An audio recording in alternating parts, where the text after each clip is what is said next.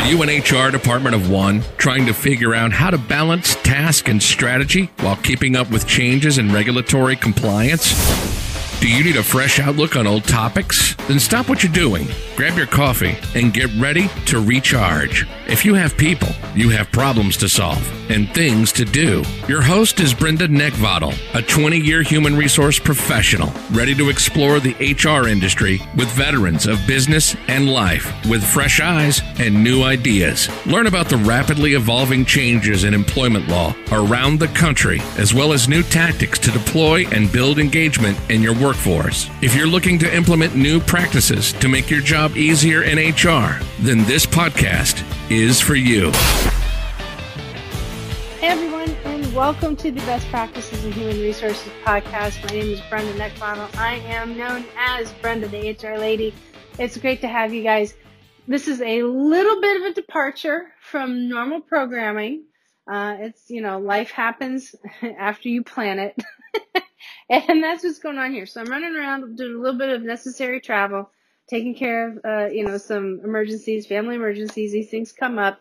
And of course, it's a little bit more complicated in the COVID environment. But nonetheless, we've got a really, really great interview for you guys. I'm excited to uh, to really get Jeff on the line and talk to you guys. You're to enjoy this. We're to be back to our regular programming next week. Matter of fact, we've got a couple awesome podcast episodes coming up that I'm really, really excited about and looking forward to. Um, so just want to give a shout out to our friends over at Naked Warrior Recovery. I'm telling you, you know, being on the road and dealing with the stressful things that come with having to take care of elderly parents, which is exactly what I'm doing right now. Um, I got to tell you, it's pretty nice to be able to pop a gummy at the end of the day. CBD is awesome. No THC. Check them out. If you guys want to try any of their products at nakedwarriorrecovery.com, don't just type in Naked Warrior because you're not going to like what you get on Google, I promise. It's www.nw-recovery.com. I'm pretty sure, if I remember correctly, that's the website. And uh, you can actually use Naked HR and get 20% off on your first purchase. So I love their CBD gummies, you know, flying all over the place.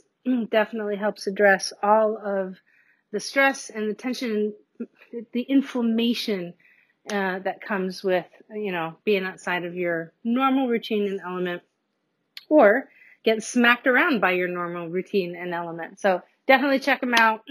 awesome products. Want to make sure we get a plug in there uh, because I'll tell you what, when life happens, it's nice to have a couple of things to fall back on that you can rely on. So enjoy the podcast episode. Like I said, folks, we're going to be back to our normal programming next week, and I look forward to catching up with you guys then.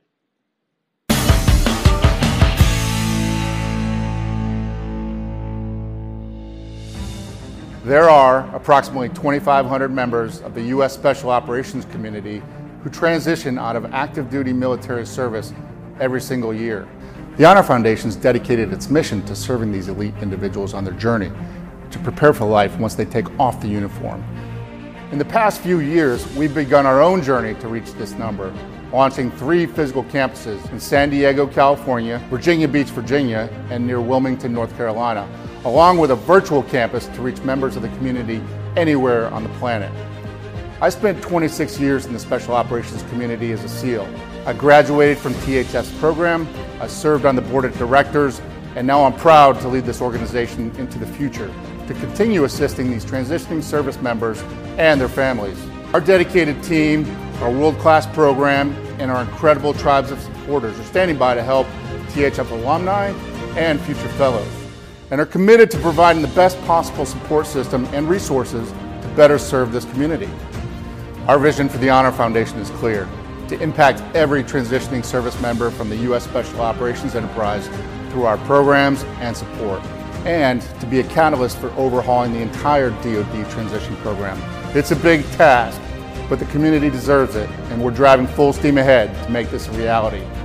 If you've been inspired with what the Honor Foundation's done in the last five years, I welcome you all to join us as we craft the next chapter in defining what it means to serve others with honor for life.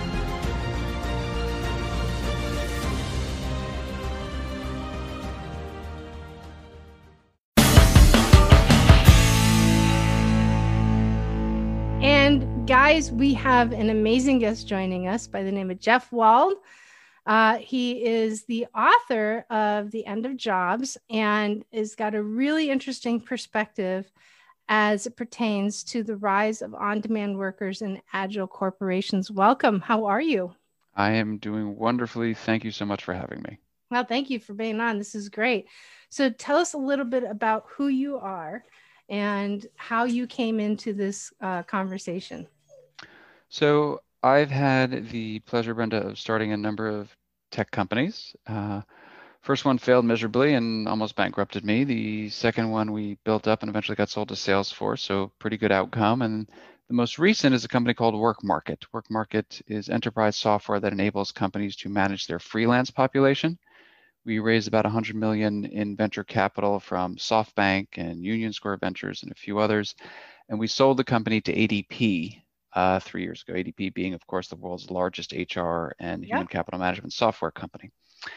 And because of the sale to ADP, I finally had the space to finish this book that I had been writing for five years prior to ADP. I had started writing the book about to try to debunk myths about the on demand economy and to use actual data and to use history on the on demand economy because that's where WorkMarket played.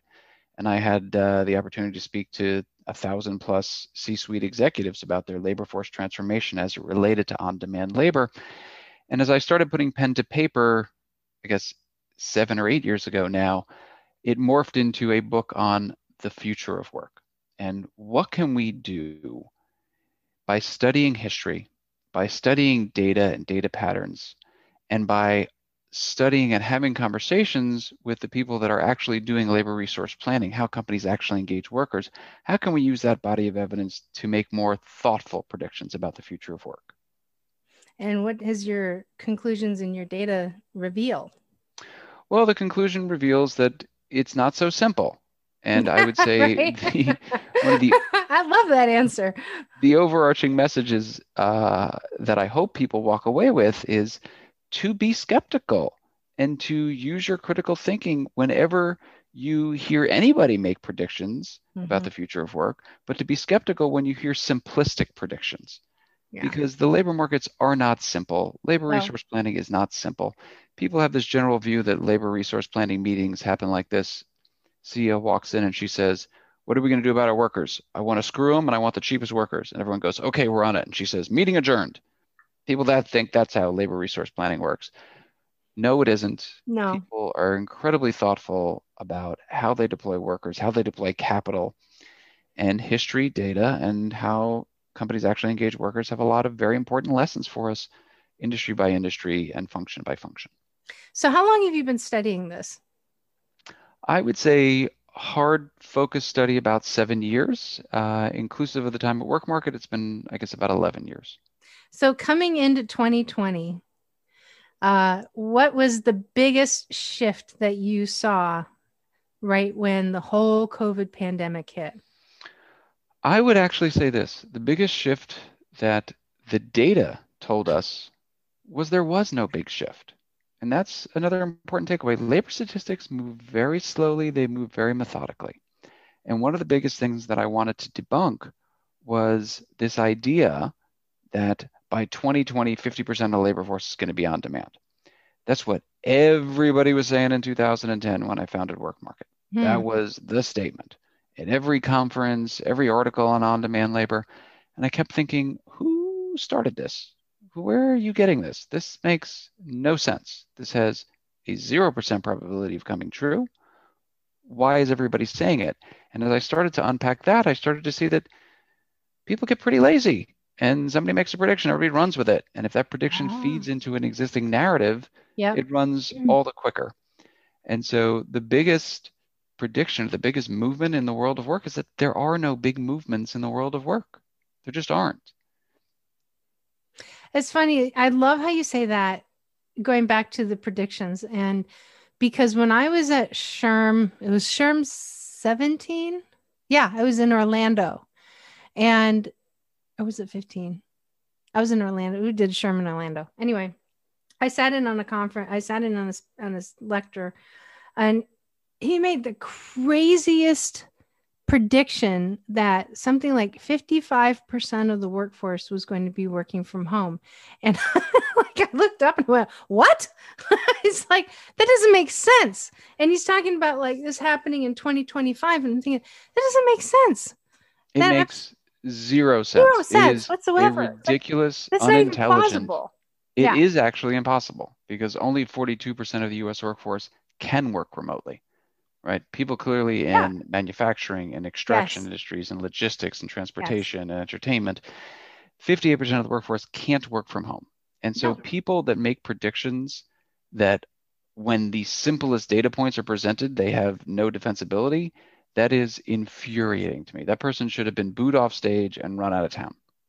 So I have a question for you. Now, what is your thoughts and your perceptions on the conversation around AI Mhm. taking over in the tech area, Mm-hmm. uh, specifically it- with uh, actually kind of reclaiming blue collar jobs Mhm. in manufacturing?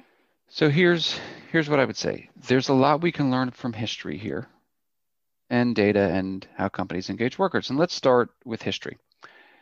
The thing is, Brenda, the robots and AI are what a lot of people would call the fourth industrial revolution. An industrial revolution is a time when a new technology comes on stream that's productivity increases are so great that it fundamentally alters the supply and demand balance that existed between workers and companies. And companies, workers, and society need to renegotiate their contracts. That's what an industrial revolution is. And it's happened three times mechanization, electrification, and computerization. And understanding how companies, workers, and society came together in the face of those tremendous changes, to me, is the place you have to start when you're going to start talking about what robots and AI are going to do. And here's what we learned from history there are basically three phases to the industrial revolutions. The first is the freak out phase. And we are deep in the freak out phase. I mean, we are deep in that. And the freak out phase. multiple is- areas. yeah. Oh my God, all the jobs are going to go. Everybody's screwed. Yeah. Society's going to fall. Yeah. And, you know, we get through that phase. And then we get into the economic and social dislocation phase. And that is when jobs actually do start to go. And you see workers and industries and job functions and geographies that are substantially impacted, disproportionately impacted, because they tend to be the automation changes that come tend to focus very specifically on job functions, very specifically in some industries. And then we get to the reality phase. And the reality phase is where we end up. And every single time we end up with more jobs, higher standards of living, and people working fewer hours. Those are very, very clear trends, almost uninterrupted through the Mhm. history of work. And so when we look at the fourth industrial revolution, it's easy to say, oh, the robots are coming, all jobs are going to go. That would be one of those simplistic conclusions that I Mhm. want people to be very wary of and say, okay, which jobs are going to go? When? Why do you think those jobs are going to go? Because there will definitively be some jobs that go. And those are jobs that are in repetitive, high volume tasks. Those jobs historically do go. But when do they go? How quickly will they go? And what industries they're going to go? Those are important things to know. And what jobs are going to be created? Mhm. Because I have no doubt that we will end up with more jobs, higher standard of living, and people working fewer hours. And we can walk through rationales, we can walk through anecdotes, we can walk through data patterns.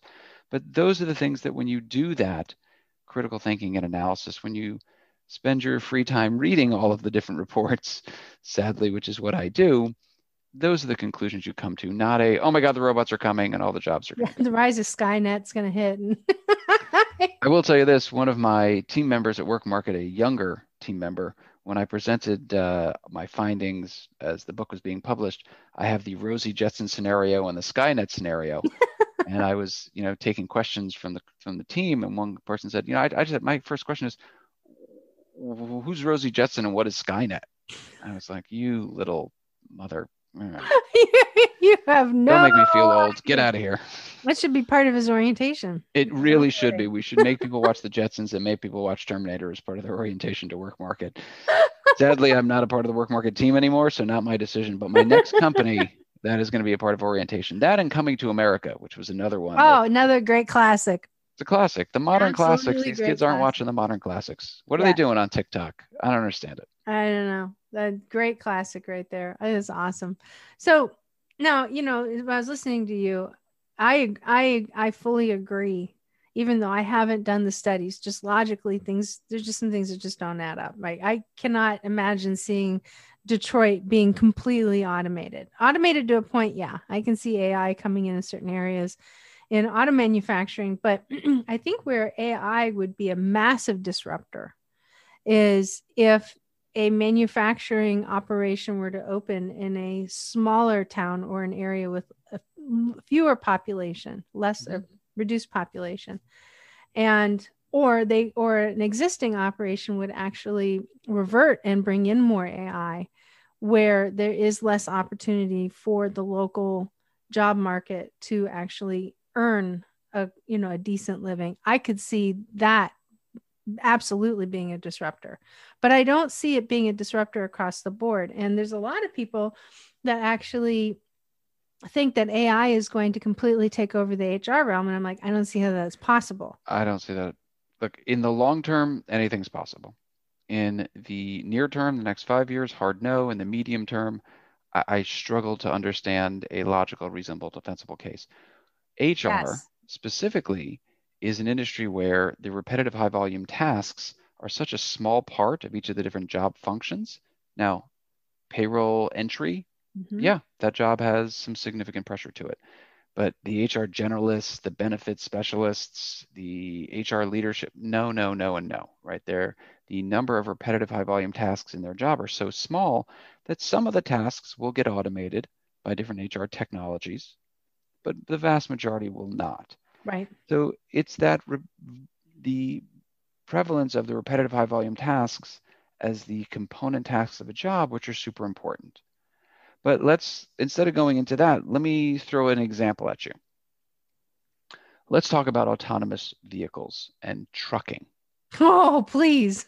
Let me dive in. I, me dive I in. drove from Virginia to California, and the big question that I got was, Did you see any unmanned trucks? And I'm like, If I saw an unmanned truck, I would be on the other side of the street. I would not want to be near that thing. So, no, I did not. But yeah, I would love to hear this. Let me ask you this, Brenda. I'm going to put you on the spot. Yeah, go ahead. Ask you a question. First, the predicate. There are three million people that are professional truck drivers in the United States, Mhm. heavy and light trucks. So the tractor trailers and the vans, if you will. Right. If I were to ask you in 10 years' time, how many people will be employed in that job function in the United States? There are 3 million today. What Hmm. would your guess be? I honestly don't know. Would it remain 3 million? I would say that it's probably 3.1 to 3.2 million. And when I ask this question at conferences, and you know now they're virtual conferences, so I ask them and I say, throw your answer into the Zoom chat. The Zoom answers come flying, right? 1 million, 500,000, none, none, none, none. No. I'm like, okay, that's super interesting. And that is that simplistic conclusion, that simplistic prediction. Autonomous vehicle, therefore truck drivers go. But let's peel it back, right? The autonomous vehicle is not road ready yet.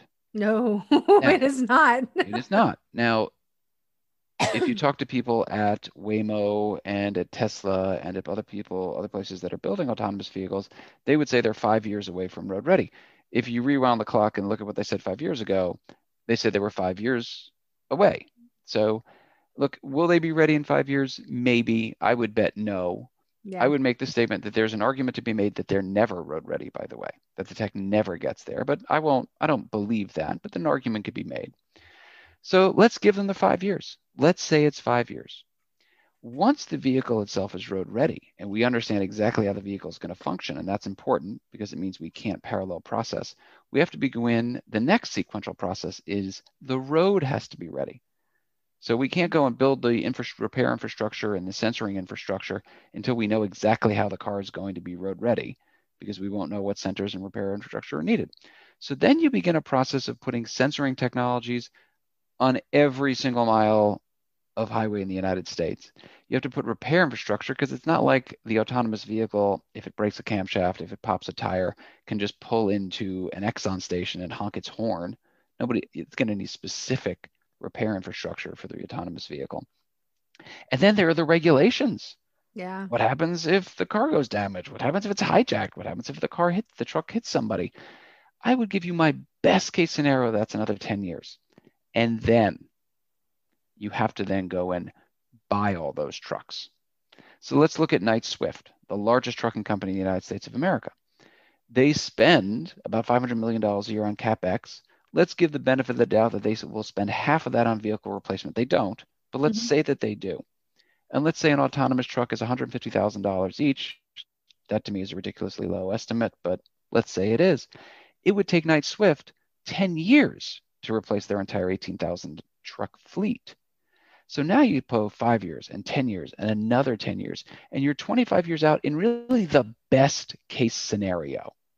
And so the story of trucking in the United States is that there are tens of thousands of open positions in trucking, an industry or in a job function where somebody with minimal education can earn a middle class wage. And so, why do we have a gap? We have a gap because people are out there going, oh my God, don't go into trucking because it's a dead end job. No, it is not. No. In the long term, yes. But that long term is a very far way out. In the medium term, limited to, I would say, no job losses in trucking, even though it is an industry and a job function that has a very high susceptibility to automation. That's just one example to think about. And again, to to fight against that simplistic conclusion of, oh, autonomous vehicles, all truck drivers are gone. No, be thoughtful. Yeah. So let me ask you a question. So with your research, I mean, our job market is really strange right now, and no two industries are alike as it pertains to being able to find the required talent, the capable talent, the wannabe talent, right? Mm-hmm what is your what is your data saying in correlation to what we're seeing in the market in the job marketplace right now well i think your point is very well taken and it's one that people outside of our world don't really get and there's not some monolithic labor market there's not some monolithic series of trends and oh on demand labor is growing okay it is growing slowly and steadily but very differently in different industries and different job functions yep. so the question becomes in different industries, in different geographies, what are we seeing? And, and look, the broad statement is jobs that are highly technical, STEM jobs, if you will, there is still a supply and demand imbalance in a lot of those job functions. The most, you know, obvious ones would be a blockchain analyst or a cybersecurity analyst or AI researchers, machine language researchers, data analysts. Those jobs still have huge supply and demand imbalances the education system has not caught up. We have a lot of people that want to hire, and we do not have enough people in that space. We are also seeing somewhat of that, and the pandemic has certainly impacted this in what I would call the hard human positions. So the hard tech positions, very clear. The hard human positions, positions revolving creativity and design and empathy and human connection and customer service touch points, customer interaction touch points, those jobs are predicted to grow. Those jobs have specific skill sets. Those jobs, supply and demand imbalances, not as heavy, but it is beneficial to the worker because the job category, the job functions are going to continue to grow. It is that ground in the middle that are repetitive, high volume tasks that if your worker, if you're a worker in that space, you have a massive supply and demand issue. Mm-hmm. There are more workers that can do that job than there are jobs, and those jobs are declining in their raw numbers of jobs. And so you already have a supply and demand imbalance, and because there are more workers than there are jobs, and the number of jobs are decreasing. And so that's an area to be very mindful of in terms of your upskilling and your reskilling. That's interesting. yeah there's so there's been such a huge shift with covid right now um I mean, it was it was interesting to begin with, and now it's even more interesting with uh, you know a lot of jobs that have opened up in the area that in the multiple areas that help keep our supply chain moving forward, our current status of living. You know, I mean, you, you know, the food delivery service has just skyrocketed. Amazon's independent delivery services has skyrocketed. E-commerce has skyrocketed, right? They have for now. That for now, yes, exactly. For now, for now. right? We've had this tech acceleration in oh, that's a good payments. Word. Oh, I wish I could take claim for Oh, I, I like I the word tech acceleration. That's awesome. Well, we won't tell anybody. yeah, you can you can attribute it to you me. You just keep using it. Jeff Wald came up with this term. Whew, man, that guy's smart. Um, so we've had this tech acceleration, digital payments, digital currencies, digital commerce, digital workplace. They've all accelerated. We will have a snapback. We don't know how big the snapback is going to be. In our post-COVID world, God willing, soon, there will be a snapback. We don't know what it'll be, and so have we seen more at home food delivery, just to pick on that industry for a second? Unquestionably. Has employment moved there as mm-hmm. people that lost their jobs in retail and entertainment and other industries? Have they gone to become Uber drivers and DoorDash drivers and, and Lyft and Postmates and Instacart? Yes, no question. More people are consuming that way. There are two things to think about. One is that snapback as people go back to malls and go back to stores and go back to restaurants. They simply will not consume as much food via delivery than they are now. They will consume more than they did before. That I accept. I have no idea what the data is on this, but let's say we ate 15% of our meals via delivery before. We're up to 90% now, or whatever it is. It will go not go back to 15, but it's not going to stay at 90. No. It's not. So that's one thing to think about in terms of employment. The second is how much of those changes are structural changes, leaving outside the increased incidence of usage? There were delivery people before this, but they weren't organized in a DoorDash context, in a Postmates context, in an Instacart context. They were usually recent immigrants, sometimes people off the books and undocumented, who were just riding their bikes from place to place. At least that was the experience in New York City mm-hmm. right? Like you'd see these men and women, and they were doing the delivery work. Now the delivery work is more organized and it's formalized because I would be willing to bet, and I don't have any data on this, that a lot of those men and women, recent immigrants, undocumented, were being paid cash under the table. Now they're being paid via 1099. So was is there a structural shift in the labor market, or are we moving gray market transactions into the formal economy? Mm. I would say we're moving gray market transactions to the formal economy is the preponderance of that movement. Again, some incremental movement, but for people to sit back and say, oh, DoorDash and Postmates, that's a fundamental change. No, it isn't, at least not yet. No. I think, too, so California really made a significant attempt under yeah. FLSA standards to convert Uber drivers and, and drivers in this gig economy mm-hmm. to a W 2 employee, which by the definition just didn't make sense, which was interesting. So I think once we start, whenever we reopen back up to maybe mid to full, mid to near full capacity, mm-hmm. I think we're going to see a significant drop in gig economy again. We will. I, I agree with that. And to your point, the regulatory environment, I would argue, is the biggest driver of those things. So we know what California tried to do with AB5 and to say, mm-hmm. hey, these workers should be employees. And then we saw what happened with Prop 22 in California, where the people of California basically said, I'd rather not wait another two minutes for my Uber driver or pay $5 more uh, and I'd rather have the worker be taken advantage of a little bit. I'm okay with that trade. So, okay, that's what people said. I'm not sure I agree with uh, the conclusion of the voters in California. And I'm not sure I agree with the conclusions of the legislators in California. So I think Prop 22 went too far one way. I think AB 5 went too far the other. But the point that we should take away from this is how powerful regulation is as a driver mm-hmm. in the labor markets and specifically the on-demand labor markets. so this idea that 50% of the workforce was going to be on demand that people were propagating many years ago, regulation was the first reason that that was never going to come true. Just never. Now, will Prop 22 lead to other states being more liberal with their interpretations of FLSA and how it applies to work worker misclassification? Maybe. I think it's highly unlikely. And, and we'll see, because here's one thing I know. Everybody has this notion, well, I shouldn't say everybody, a lot of people have this notion that, again, that labor resource planning meeting of, hey, we should variabilize all of our labor and use gig workers, that some CEO, CEO walked into her staff meeting on Monday morning and said, hey, I just took this thing Uber. We should do that with our workforce. Yeah, that has never happened. No, Nobody's ever made work. that statement. No. But he, so, and let me tell you something. If they had said it and said, "Hey, we need to turn all of our W-2s into 1099s," I would get that phone call.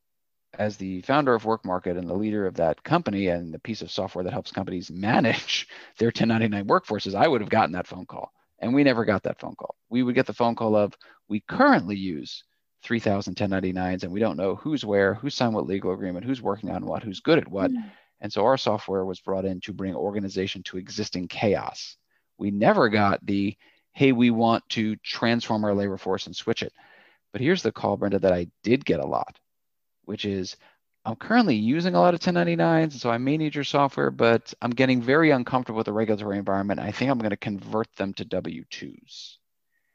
That call, I got a lot. Yeah. Well, People saying, a good call. oh, I'm getting uncomfortable because of AB5, because of whatever recent decision against Uber, and I'm going to convert people from 1099s to W2s. Never got the I'm converting W2s to 1099s call. Never got it. no, no, I've gotten that call. it's a bad call to get. It's Yeah. not not one you want to not one you want to deal with. Well, let me ask you a question. So, if you, what is the biggest predictor that you see coming down the pike in 21 or 22? So the biggest change to the labor force that we can have a high degree of confidence in predicting is in remote work. And anybody that makes any predictions outside of that one, and we'll walk through some data and why I'm even comfortable making that prediction. But anyone making predictions about robots and AI and increased adoption rates because of COVID, anyone making predictions about on-demand labor and changes that might come because of COVID, until we see the snapback to this tech acceleration, I'd be very wary of making those predictions. I want to see two or three quarters of increased capital expenditures going towards robotic process automation software or machines or robots before I'm comfortable making predictions about the next 20 years. Because there have been substantive changes and we don't know how they're going to play out. But with remote work, shocking nobody, I'm going to start with history and some data. And the history is 1.5% of the workforce was working remotely in 2010. And remote work, by the way, we need to be clear about definitions. Remote work means more than 50% of the time you are not in that office, Okay. right? Less, you know, upwards of 50% of the time not in that office, you just have a flexible work arrangement. Once you pass that 50% threshold, there are important infrastructure consequences. Company doesn't need to allocate you square footage. You can just hot desk or hotel desk. And there are important tax nexus implications. So where are you going to be taxed? So the more than 50% of time definition of remote work, and that's all we track. We don't track flexible work arrangements well enough. It went from 1.5% of labor force to 3% of labor force from 2010 to 2020. Those are st- those are statistics that we know. And the reason that it grew is because of technologies like WebEx and Zoom and all these things, and Asana and Basecamp and Monday project management softwares that allowed for the disaggregation of work, and they were powerful. If we had had this conversation a year ago, I would have made the statement over the next 10 years, we'll go from 3% to 4%. Because those technologies, they've hit, there's no new technologies that are going to substantively change remote work. And importantly, there are two huge impediments to further usage of remote work. One is the mindset. And we all know that boss that said, Oh, I don't care about all the studies say, and all the studies will tell us that remote workers are happier, they're healthier, they're more productive, they're more engaged, they have lower attrition rates, they are Yeah. cost the company less, they cost the worker less. This boss would say, I don't care about those studies. I think presence equals productivity. I think magic happens when people are in the office together. So mindset was the first big impediment to continued growth of the remote, growth of the remote workforce. But second was infrastructures, policies, and procedures. Mm-hmm. It's one thing to say, Brenda, no problem, you can work from home. Mm-hmm. It's another to make sure you can access every single system when you're yep. outside of our four walls. it's another to make sure that there are, to pick a policy uh, at random, there are default remote meeting options for every single meeting, not, oh, wait a minute, Brenda's not here. We need to throw a Zoom into the invite, but that there's one default in there. That's a simple thing, but it's very important if you're going to enable your remote workforce. And both of those things had to change in March of 2020. You didn't have a choice. Mindsets out the window. I don't care what your mindset is. Nobody's coming to the office. And infrastructures, policies, procedures, they all had to be put in place. And so at the height of the pandemic, 40% of the US workforce was working remotely. 42%, as we discussed earlier, is the natural limit in the United States. So when we think about, to answer your very long-winded answer to your question, big predictor in 21 and 22, that remote workforce, when we look at what management teams want, when we look at what employees want, when we look at job functions and which can be done remotely, we start to see around 8% of the US workforce will work remotely. Remembering that remote means more than 50% of the time. Right. You ask me flexible work arrangements, and we look at what managers want and what employees want, you start to see 32, 33% of the US workforce will have a remote, uh, flexible work arrangement. And so the vast majority of that 42% that can work remote. And so we will see how this all really plays out, but that's where we have a lot of survey data. That's where we've seen mm. the big impediments get washed away, and therefore we have a lot of confidence in making predictions. Other areas, I can always take a guess, but they would be guesses because we don't have data yet. I think that's very interesting. This is really neat. So, so what got you into this to begin with? I mean, what, what made you fascinated about this? Well, you know, I was running WorkMarket, and so I had to spend my days thinking about on-demand work. And what was the impediment, uh, the impetus to write the book was annoyance, mm. was hmm. frustration of going to these conferences and hearing people talk and going, "That's a ridiculous statement. What, how are you allowing this person on stage?" And thinking, "All right, we need frameworks. I'm a data guy. I also went to business school, and business schools are very focused on frameworks. And the framework that I came up with was history, data, and how companies engage workers. And if we study those and we look at the world of work through that lens, we have a much higher probability that our predictions are going to come true as opposed to simplistic conclusions. Okay. And so it was annoyance and frustration, which is what drives me to do a lot of things. oh, that's good. Well, that's awesome. So, how can people find you in a copy of their book? Copy of your book, excuse me. so, I'd love to say that you can go uh, to any of the great bookstores here around the United States and, and take a stroll in and, and have a have a have a cappuccino and, and buy the book. Unfortunately, not many of us are in the circumstance where we can do that right now. But uh, there's this online seller, Amazon, that uh, I recently found uh, does a, great job of selling the book. And we were fortunate enough to hit number one of all of Amazon's HR categories. And so, oh, wow. The book is, the book is certainly on Amazon right now uh, and wherever else fine books are sold online. And then in terms of reaching out, I'm always happy to connect and talk about the future of work via LinkedIn. Uh, or on Twitter. Twitter is the one place that I go by Jeffrey Wald. I was not able to get Jeff Wald at Jeffrey at Jeff Wald. I have at Jeffrey Wald, and so I always tweet about uh, great articles that I'm seeing on HR, HR tech, and the future of work. Very good. Well, thank you so very much for coming on. This has just been really enlightening. Would you say top 10? I would say top 10 for oh, sure. Oh, I'll take it. I'd say we'll do top 10 on that. Absolutely. Brenda, this has been so fun. You're such an engaging, fun uh, interviewer. I really enjoyed the oh, conversation, and I look forward to uh, to staying in touch. Absolutely. Thank you so much. Thank you.